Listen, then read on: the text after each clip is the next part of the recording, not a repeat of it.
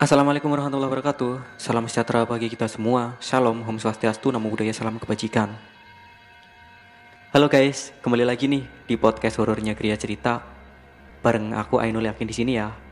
Dan kali ini aku akan membawakan cerita horor Yang kayaknya cukup pas nih buat kalian yang suka keasikan main HP, keasikan chatting ya Atau keasikan main game sampai lupa mandi nih. Ingat mandi setelah hari telah senja ya, setelah maghrib baru kalian inget mandi. Tapi sebelumnya aku pengen ngucapin makasih banyak nih buat kalian yang udah mengunjungi Gria Cerita Channel di YouTube dan udah subscribe, udah dukung aku.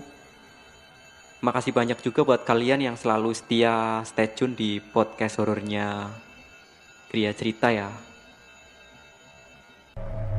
Oke guys, kita kembali ke cerita ya. Jadi cerita ini dialami sama temen aku namanya Imah Imah ini dulu satu sekolah sama aku ya. Sekarang dia udah kerja di salah satu PT yang ada di Semarang.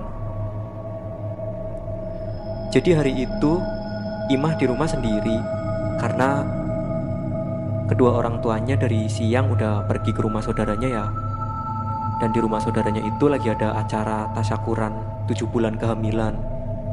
Kebetulan Imah anak satu-satunya. Jadi dia nungguin rumah sendirian gak ada teman ya. Dan emang Imah ini udah biasa di rumah sendiri. Sore itu dia tuh terlalu asik chat sama cowoknya. Dan gak nyadar ternyata udah adzan maghrib. Dan dia belum nutupin jendela belum nyalain lampu. Juga dia belum mandi sore itu yang diutamakan langsung kan dia ambil handuk terus nutup korden jendela depan nyalain lampu terus lari ke kamar mandi. Karena agak parno juga ya kalau mandi sendirian di rumah terus maghrib maghrib lagi gitu kan. Jadi yang dia utamakan tuh mandi. Saat dia udah masuk ke dalam kamar mandi dia tuh ngerasa aneh gitu ya karena di dapur seperti ada suara langkah kaki. Jadi langkah kaki yang nggak pakai sendal kaki yang beradu sama lantai itu kan kedengeran kenceng ya suaranya kayak duk duk duk gitu. Dan bolak balik bolak balik dari dapur ke tempat cucian piring dari dapur ke tempat cucian piring. Padahal si imah ini udah bener-bener memastikan kalau pintu dapur itu tertutup. Pintu depan juga udah dikunci. Apa ada orang masuk Ima juga nggak tahu ya dan sebenarnya itu yang paling dia takutkan. Karena dia di rumah sendiri posisinya maghrib maghrib takutnya ada orang masuk terus mau jahat apa gimana ya mau berbuat yang macam-macam apa gimana.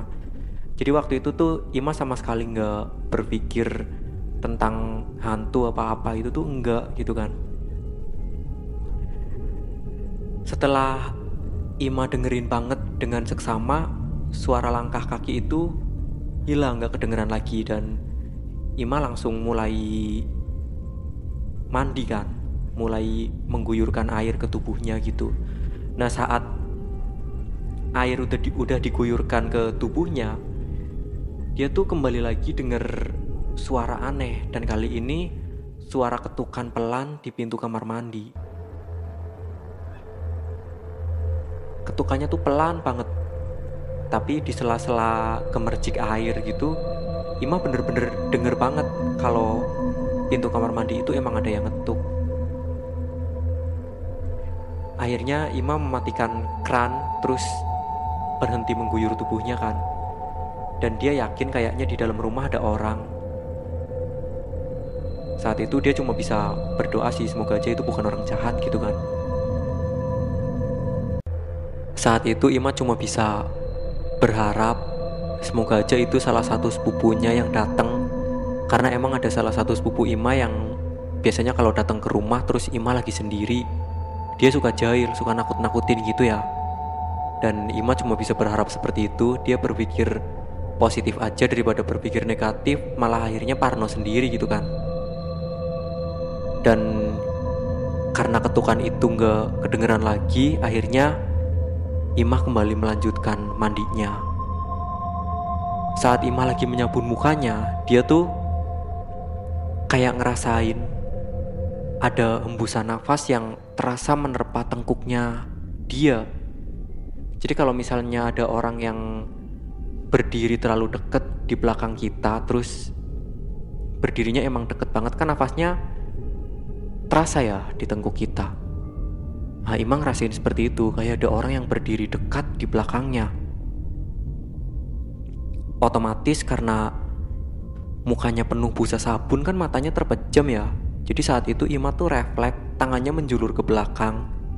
Maksudnya buat memastikan barangkali itu emang bener saudaranya yang suka jahil itu yang datang dan Ima lupa mengunci kamar mandi terus saudaranya itu main masuk aja gitu kan. Jadi tangannya refleks ke belakang dan ternyata tangan Ima nggak menyentuh apa pun. Jadi emang di belakangnya nggak ada orang ya. Dan buat memastikan dia kembali memegang kunci kamar kunci pintu kamar mandinya kan.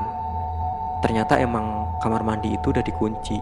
Jadi kalau seandainya ada sepupunya yang datang terus dia emang jahil masuk ke kamar mandi masuknya lewat mana dong karena Ima udah memastikan kembali dan ternyata pintu kamar mandi itu ya emang dikunci. Ima semakin parno kan karena emang tadi tuh bener-bener terasa banget kalau di tengkuknya dia tuh kayak terkena terpaan hembusan nafas gitu ya. Jadi dia tuh aslinya udah parno banget udah takut banget tapi dia berusaha buat slow dia tetap membersihkan busa-busa sabun dari mukanya dan setelah dia kembali bisa membuka mata dia langsung menoleh ke belakang dan ternyata emang gak ada siapa-siapa. Di kamar mandi itu cuma ada Ima sendiri. Di kamar mandi itu ada sebuah cermin besar yang menempel di tembok kiri kamar mandi ya. Dan saat Ima melihat ke belakang emang gak ada siapa-siapa. Tapi waktu Ima melihat ke cermin, ternyata ada seorang nenek-nenek yang mukanya tuh hitam banget dan keriput banget. Dia lagi berdiri membungkuk pas banget di belakang Ima. Ima bener-bener ngeliat itu jelas banget di cermin, tapi di kenyataannya nggak ada. Saat itu Ima langsung membuang mukanya kan. Dia nggak mau menatap cermin itu lagi.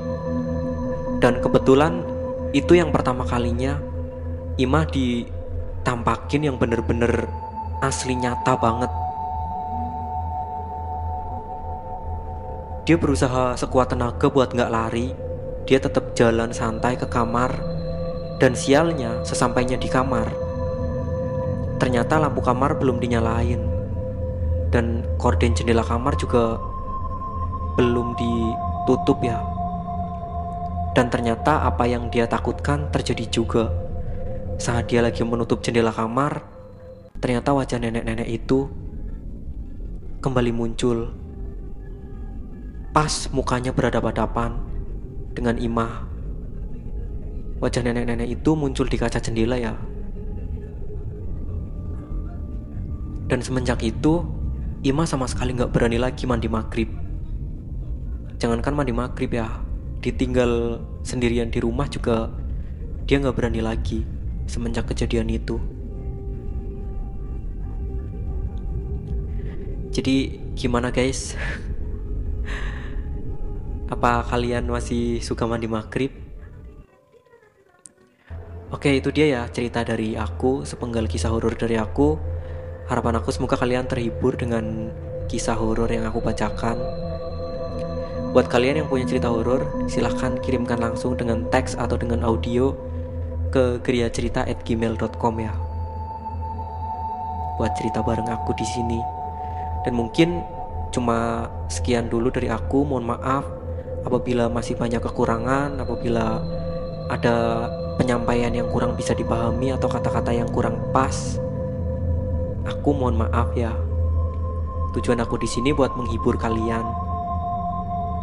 Dan terima kasih, sampai jumpa di episode yang selanjutnya. Wassalamualaikum warahmatullahi wabarakatuh.